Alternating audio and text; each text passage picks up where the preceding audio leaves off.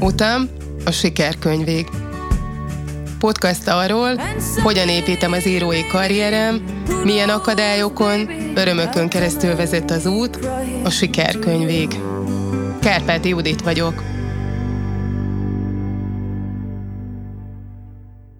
Üdvözlet a hallgatónak! Ez itt az Utam a sikerkönyvig című sorozatom 41. epizódja.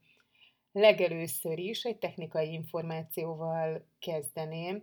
Egy nagyon kedves hallgatóm jelezte, hogy nagyon hangos az intro és az outro a monológhoz képest, ami a kettő között van, és ebben teljesen igaza van, amíg ezt orvosolom, addig szeretném kérni a hallgatóim türelmét, de dolgozom ezen az ügyön, és meg fogom oldani. Ezen túl, amit elsőként el szerettem volna mondani, mesélni, az az, hogy aki követ Instagramon, azt talán észrevehette, hogy most egy kis szünet eltott betétovaság, ami okkal történt, el kellett döntenem, hogy pontosan mit szeretnék innentől kommunikálni, és milyen irányt vesz ez a kommunikáció. Már egy ideje lehetett látni, hogy másfajta posztjaim kerülnek ki, és most egészen pontosan eldöntöttem, hogy a családtörténetem kutatását, a könyvem kutatásá, könyvemhez az anyag kutatásának a különböző érdekes epizódjait, eseményeit fogom az Instagramon tenni. Az Instagram az a szórakoztatás felülete, ott hosszas eszmefuttatásoknak annyira nincs helye, azt gondolom, hogy lehet ilyeneket is írni, ennek lehet, hogy fogok keresni más felületet, mert hogy az a téma, ami engem foglalkoztat, az a, amivel ö, a könyvemben is foglalkozom, és ez nem feltétlenül csak a holokauszt, de a családom, a zsidóságom története, és az, hogy, hogy hogyan alakult itt a 20. és a 21. században ennek a közép-európai családnak a története, ez számos nehéz és fontos kérdést hordoz, amiről én eldöntöttem, hogy beszélni fogok, és ezáltal, hogy én beszélni fogok, könnyebbé teszem mások számára is azt, hogy erről beszéljenek. Ez egyfajta küldetés is lett, ami egészen biztos, hogy addig kitart, amíg a könyvemet írom, és azután is. És ha azután is kitart, akkor lehet, hogy más fordulatot vesz, majd másfelé is fordul az érdeklődésem, de az egészen biztos, hogy ezt a saját ügyemnek tekintem, és ez engem megtalált a saját történetemen, saját családtörténetemen keresztül. De hát mivel az Instagram, mint mondtam, és a szórakozásnak a felülete, ezért itt azokról a dolgokról fog beszámolni, amik, amik nagyon izgalmasak, úgy gondolom. Persze minden nagyon izgalmas, amit ezzel kapcsolatban csinálok, tehát elsősorban nekem. Viszont azt azért észrevettem, hogy amikor másoknak elmesélem, hogy mit csinálok, akkor, akkor nem szoktam őket untatni, hanem, hanem folyamatosan kérdezgetnek, és jószerével el sem hiszik, hogy micsoda fordulatok történnek, milyen fordulatokban gazdag ez, a, ez az út, amin vagyok. Úgyhogy mivel eleve valóban út, mert rengeteget is utazom ennek kapcsán, és nagyon sok érdekes emberrel találkozom, és nagyon izgalmas kis epizódok történnek, úgy ezeket fogom megosztani, és a nehezebb történeteknek meg valóban keresek valami platformot, illetve nem is feltétlenül nehéz történet, hanem azokat társadalmi ügyek, vagy olyan üzenetek, amik, a, amik nehezebbek, azok majd egy kicsit más helyet kapnak, de ezt még nem pontosan látom. Minden esetre hamarosan visszatérek az Instagramra, egy-két napon belül szerintem fogok írni erről, és onnantól kezdve meg konzekvensen kifejezetten csak ezekről a dolgokról fogok posztolni, és igyekszem nagyon érdekes és izgalmassá tenni ezt a felületet. Ennek fényében úgy döntöttem, hogy most elmesélek egy, egy olyan történet darabkát, szilánkot ebből a kutatásból, ami, ami egészen biztos, hogy a könyvemben is szerepelni fog, persze teljesen más, elmesélve egy történet és írói eszközökkel megírva. Nem aggódom amiatt, hogy ezáltal, hogy elmesélek ilyen történeteket, ilyen kis epizódokat, részleteket, ezért a teljes egész majd nem lesz izgalmas. Ez a féle kulisszatitok, vegyük akkor így. Nos, az, ami, ami a jelen epizódnak a fő története, az, az egészen pontosan kapcsolódik a holokauszthoz, hát rengeteg van, ami nem, tehát sok-sok nagyon szép történet, és sok-sok nagyon szép kis epizód van, de ez, ez azért érdekes, mert most jutottam eredményre egy olyan dologban, a kutatásban, ami, amit hónapokkal ezelőtt indítottam el, és hónapokkal ezelőtt fedeztem föl, és már önmagában ez a felfedezés is nagyon izgalmas volt. Talán utalgattam is rá itt ott, de most az egészet elmesélem egyben, és lehet, hogy egy kicsit hosszabb is lesz ez az epizód, mert utána fel fogok olvasni majd egy, egy, egy kicsit hosszabb írást, ami nem vers. Pontosan ezért igyekszem jó tömören fogalmazni, és bele is vágok a történetbe. Mielőtt megvásároltam volna, illetve nem már megvásároltam a jegyemet Hamburgba, hogy elutazom, és meglátogatom a koncentrációs tábort, ahol a nagyapám raboskodott, és akkor a között az időintervallum között még már a jegyem megvolt, és, és az utazás realizálódott, voltak hetek, hónapok, amíg, amíg már egy intenzív levelezést folytattam a Najengelmei koncentrációs tábor archívumával, az Arolzen archívummal, és, és az internet legmélyebb bugyraiba is beleástam magam, és hát jóformán én oknyomozó újságírói eszközökkel, inkább nyugodtan mondhatom, hogy olyan eszközökkel és kutatói eszközökkel olvastam újra és újra anyagokat, kutattam föl embereket, olvastam el cikkeket, és egy ilyen cikk volt az is, amit amit elolvastam, az Arolzen archívum kapcsán, ugyanis mikor elkezdtem kutatni, akkor felfedeztem azt, hogy az én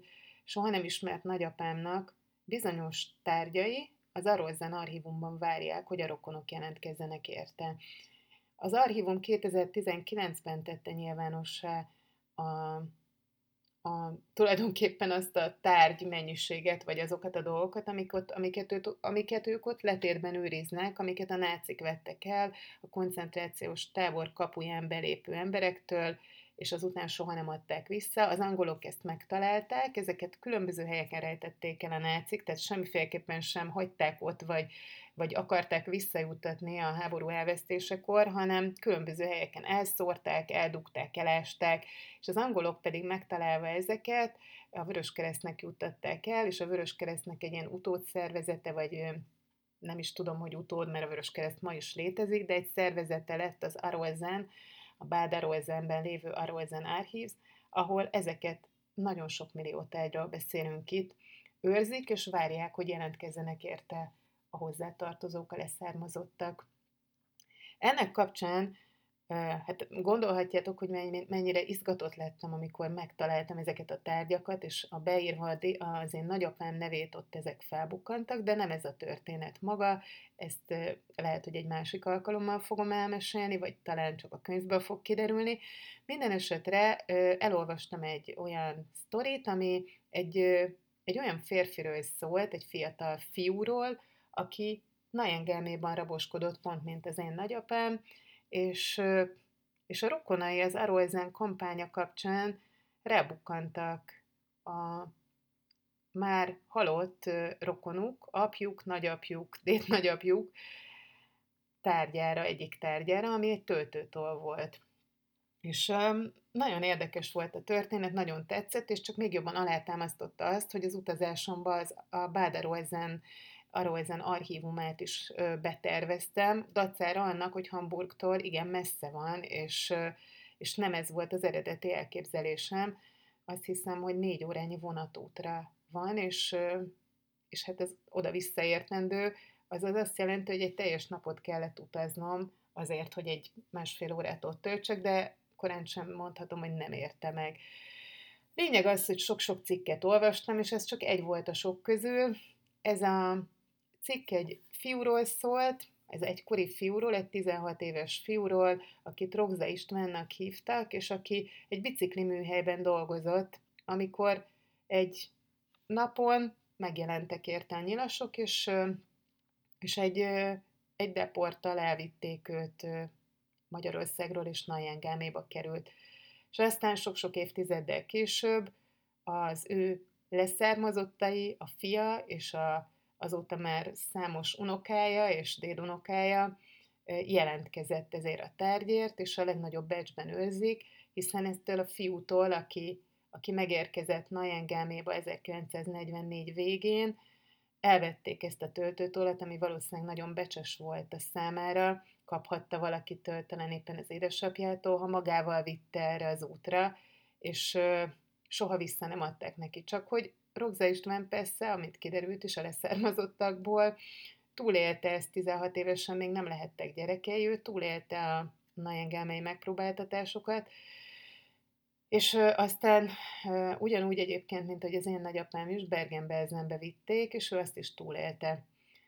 Mint ahogy ezt említettem, mert nagyon sok cikket olvastam, nagyon sok minden járt az agyamban, és nagyon örültem annak, hogy felfedeztem, hogy az Arolzenben ezek a tárgyak engem ott várnak, és volt néhány olyan is, ami tulajdonképpen nem volt egészen biztos, hogy mit rejt mert nem a direkt tárgy volt ott, hanem valami más, de tényleg nem mondom ezt el, mert sokkal érdekesebb annál. No, a lényeg az, hogy elérkezett az utazásom időpontja, és mikor ott voltam Najengáméban, az talán tényleg egy külön fejezet, milyen dolog, milyen érzés belépni egy kapun, ahol egykor a saját nagyapám lépett be, ugyanazon a kapun belépni, és ugyanazt látni, ugyanazt tárul elém, az, az nagyon-nagyon megrázó. Az archívumban már várt engem egy nagyon kedves hölgy, aki végtelenül segítőkész volt már előzetesen is, és hosszasan leveleztünk, és engem várt, mert én szerettem volna, hogyha előkészít mindent, és nem véletlenszerűen egyszerű látogatóként lépek oda be, hanem ott vannak a könyvek, amikben az én nagyapámnak a neve van, amit tudtam, hogy ott van, mert ezt már az apám az ő élete során felderítette.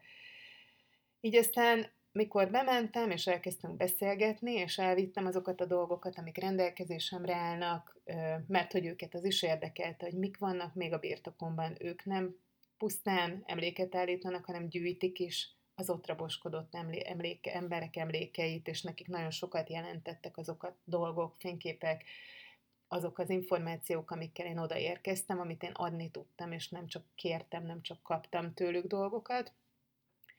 Így hosszasan beszélgettünk, megmutattam ezeket, feljegyezte, beszkenelte a képeket, és hát aztán sor került rá, hogy a könyveket kinyissa, és hát az is igazán megrázó, amikor egy lapozgatás és egy, egy keresgélés után egyszer csak ott van a saját hozzátartozónk neve, és azt látjuk ott számokkal, meg azzal a tárgyal ellátva, amit elvettek tőle jegyzőkönyvbe véve. Több ilyen könyv is van, több könyvben is megkerestük a nevét, az archívumban volt még valami, amire már én a kutatásom kapcsán jöttem rá, és maguk a kutatók sem tudták, hogy ott van, és együtt találtuk meg, és néztük meg azt a dokumentumot. No, de a lényeg az, hogy lefényképeztem az oldalakat, és, és nagyon nehéz pillanatok voltak, és már elbúcsúztam, hogy elindulok, és megnézem a tábort, végigjárom a lerombolt bunkereknek a helyét, és megnézem azt az épületet, ahol egy kiállítást csináltak, képekkel és emlékekkel, amikor valamilyen furcsa érzés kerített hatalmába, és visszafordultam az ajtóból, hogy még egy utolsó pillantást vessek a kinyitott könyvre, az utolsó kinyitott könyvre, amiben a nevek szerepeltek, de hát nem tudnám így utólag, illetve utólag már azt tudom mondani, hogy ezt hívják úgy, hogy ösztön, amiben még csak a baj a sejtelemnek iránya vagy, vagy formája sem volt, pusztán csak éreztem, hogy még egyszerre akarok pillantani arra az oldalra. És visszaléptem már az ajtóból, és amikor elnéztem arra az oldalra, akkor egyszer csak azt vettem észre, hogy, hogy amiért visszafordultam, az az volt, hogy az agyamnak egy titkos zuga elraktározott egy információt, és az csak akkor aktiválódott abban a pillanatban. Az én nagyapám Sekter László neve fölött egyből rögtön Rogza István neve szerepelt – annak a fiúnak a neve, akiről olvastam, és mivel Najengelmében nagyon sok embert öltek meg, ezért, ezért nagyon megrázó pillanat volt szembesülni vele, hogy akiről én olvastam, és akiről hallottam, az tulajdonképpen rögtön ott mellette van, ott szerepel a listában, és hát elkezdtem azon gondolkodni, hogy ha ez így van, akkor talán lehet, hogy találtam valakit, aki túlélő, túlélte, és vannak rokonai, és talán aki túlélte, és ott volt a neve fölötte, az én nagyapám neve felett a listában, azt talán ismerte is hiszen ugyanonnan jöttek Budapestről. Najengelméban nagyon sok nemzetiség érkezett, mindenhonnan érkezett, hozták őket, ha, ha, ha akarták, ha nem, és hát nyilván nem.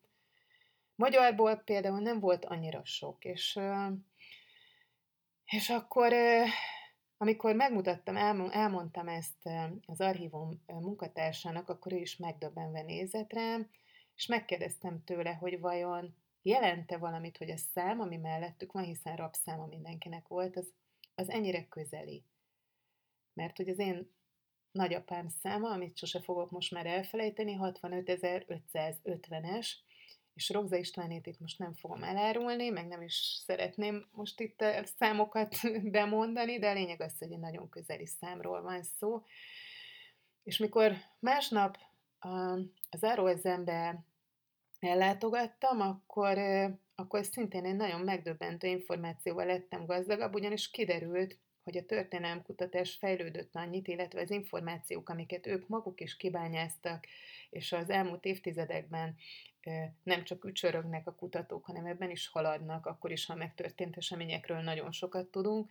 Így kiderült az, amit az apám még nem tudott, hogy az én nagyapám az a száma alapján azonosíthatóan november 18-án érkezett meg ebbe a táborba, 1944-ben. És amikor ez, ez kiderült, akkor egyből szöget ütött a fejembe, hogy ha ezt ma már azonosítani lehet, akkor azt is megtudhatom, hogy Róza István mikor érkezett oda.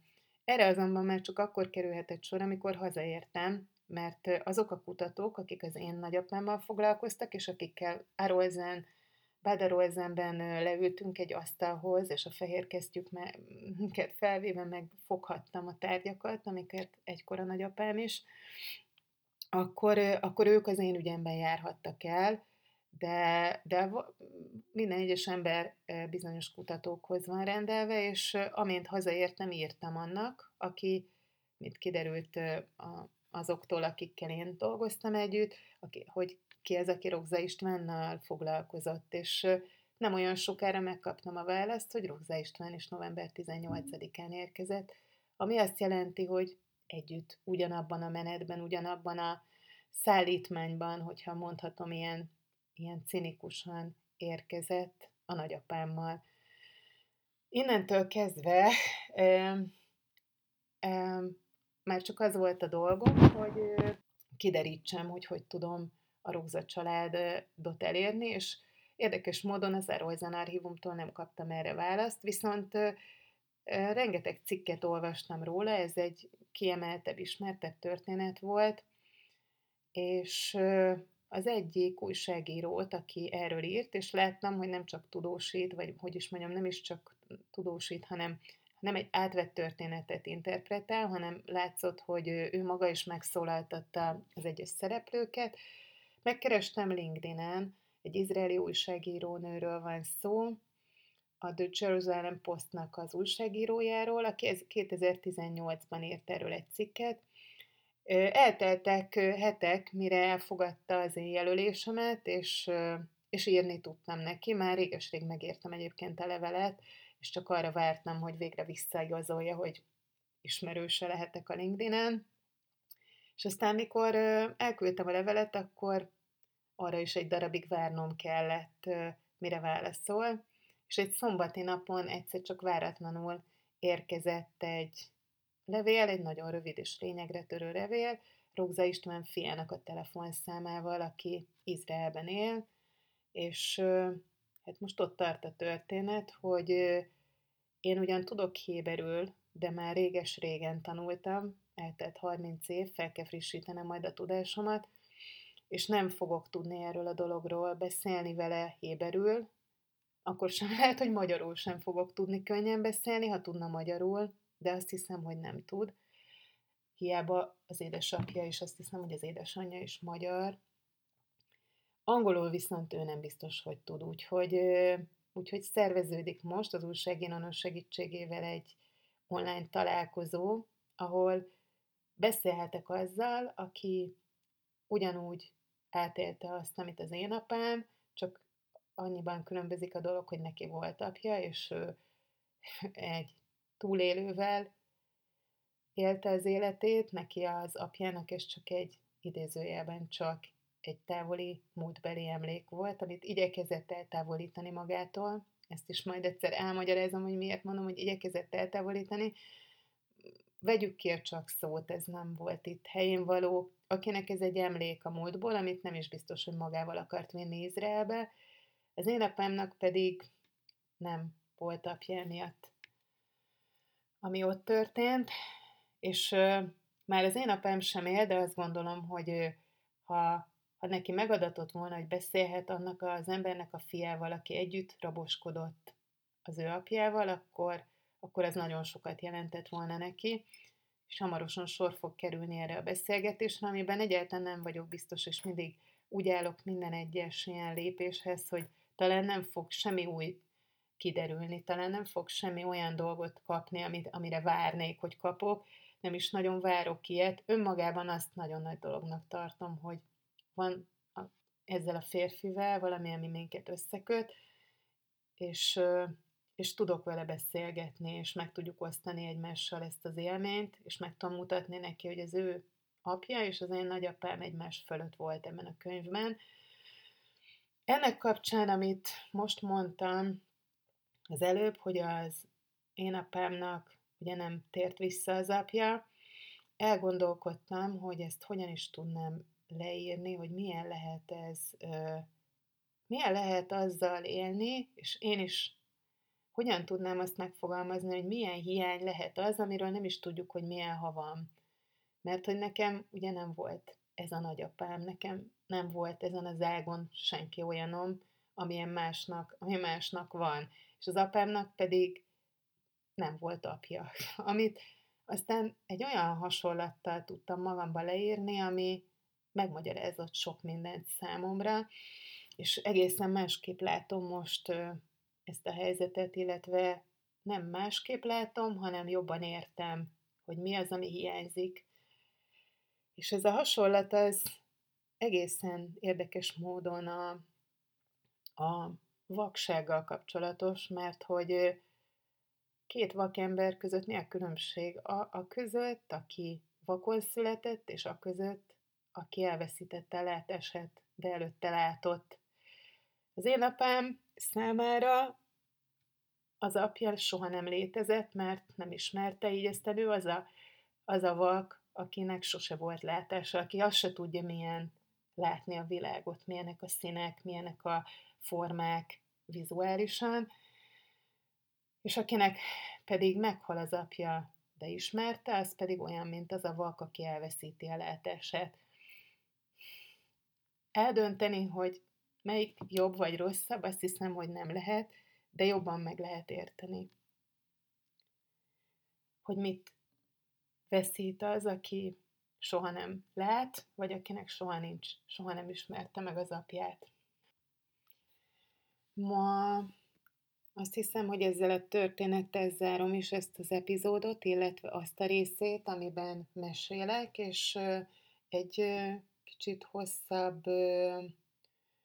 lélegzető írásomat fogom felolvasni, ami igazából egyáltalán nem hosszú lélegzető, mert egy, ez is csak egy kis próza, ugyanakkor a versekhez képest talán néhány perccel hosszabb, de én ezt annyira szeretem, ezt az írásomat, és eddig még nem került rá sor, hogy, hogy ezt most úgy döntöttem, hogy felolvasom, és ez lesz a mai írás, a mai felolvasás. A címe Páternoszter. Páternoszter. Három éves vagyok. Még nem kezdtem meg az óvodát, anyám otthon van velem, élem a vidéki gyerekek gondtalannak tűnő szabad első éveit. A testvérem nagylány már iskolás.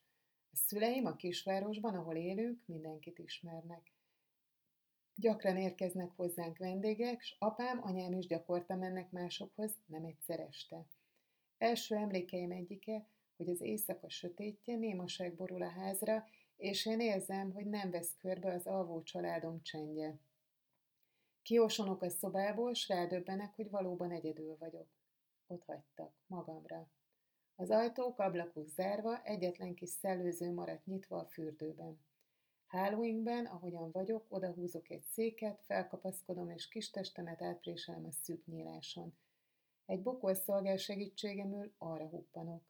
Cipő nélkül indulok neki megkeresni a szüleimet, a testvéremet. A kerítésen át látom, hogy a szomszéd ablakában világosság, ahogyan közelebb érek, kirajzolódnak az alakok, anyám beszélget, apám italt tölt palackból, az asztalra hajolva nővérem rajzolgat. Átmászom a kerítésen, becsengetek, és arra, hogy hazavisznek, hogy többé már nem félek, nem emlékszem. Második elem is vagyok.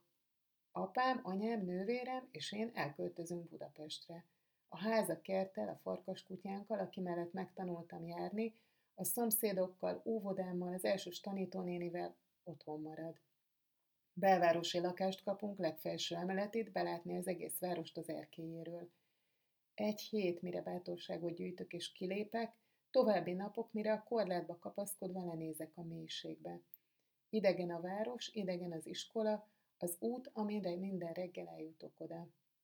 Néhány hónap eltelik, meglátogat a legjobb barátnőm. Repesek a boldogságtól, hogy addigi életem ismerős, merek szeglete három napra újra emlékeztet, milyen biztonságos a világ, ha van, aki ismer, és magamért szeret. Egy szeles, napos, tavaszi szombat reggelen elindulunk ketten felfedezni a várost, akár csak ő, én sem ismerem, pár hétnyi előnyöm néhány saroknyira, utcányira korlátozódik. De most vele, kart-karba öltve bátran indulunk neki, Hiába csapkodja el szél a kabátomon a cofjaim, a napsütés nekünk szorít. Híthoz érkezünk, hogy melyik az, a sok közül egyikünk sem tudja. Hátrahajtott fejjel próbáljuk befogni szemünkkel a palacszölden magasló hídfőt, nyújtogatjuk a nyakunkat, igyekszünk átlátni a túloldalra. Elindulunk, és sem ő, sem én nem gondolunk arra, hogy ekkora hídon mi még soha nem keltünk át. Néhány méter csupán, és elindul a vészjósló ismeretlen remegés. Rászkódik a híd. Megtorpanunk, egyszerre mindketten. Egymásra nézünk, és lélekszakadva rohanunk vissza a biztonságot jelentő Járda-szigetre. Újra és újra elindulunk, tovább és tovább merészkedünk, de át soha nem érünk, úgy megy haza a vendég, hogy nem jutott át Budára. Később a szüleimmel, a nővéremmel átsétálunk, és már nem értem, mitől rettegtünk úgy, két kislány, nyolc évesen. Őszbefordult az év, amikor megváltozott az életem, és ha kezdem érteni már, hogy az újból is lehet megszokás, akkor érkezik újabb idegenség. Viharos napok jönnek, nincsen tanítás, az utcára nem mehetek sem egyedül, sem baráttal, a gyerekeket otthon tartják. Ennünk azért kell, és az anyám reggelente útra kell, hogy eljusson a pékségbe, ahonnan kenyérrel vagy üres kézzel tér haza. Minden egyes hajnalon, amikor kikelve az ágyból észlelem, hogy nincs otthon, elment, a gyomromban kell meg egy-egy cipó. Állok mezítláb az előszobában, az arcomat a fogasra akasztott kardigányába temetem, és az illatában merülve rémülten remegem, hogy most az egyszer, csak most az egyszer gyere még haza. Telnek az évek, tíz éves vagyok. Új barátnőm van. Ő és én, besétálunk a szemközti nagyházba, van ott egy páternoszter. Ki van írva, a legfelsőn kérjük kiszállni. Kiszállunk és visszaugrunk lefele felcsigez bennünket, mi történne, ha nem szállnánk ki. Elhatározzuk, hogy kipróbáljuk, bent maradunk. Fogjuk egymás kezét, rettentően izgulunk, megbeszéljük, valószínűleg fejjel lefele fordul meg a páternoszter. Egy emelet, kettő, három, egyenletesen haladunk felfele, már a legfelsőn vagyunk. Becsukom a szemem szorosan, ne lássak, ne érezzek semmit, szorítom a barátnőm izzadó tenyerét, ő az enyémet. Elhagyjuk az utolsó kiszállót, sötétség borul ránk, és nem történik semmi. A kabin ereszkedik tovább lassan, komótosan, a maga tempójában lefele. Levágatjuk a hajam, nincs többé a hátamat verdeső copfom. Megtanulom, ha egyedül hagynak, nem maradok magamra örökre. A híd, ha remeg is, nem szakad le. Anyám, ha leszaladt kenyérért, hazajön. A páternosztál, ha nem szállok ki belőle, nem álltótágast, halad tovább, lefele. Olvasd el a legfrissebb írásomat a www.kárpátiudit.com-on.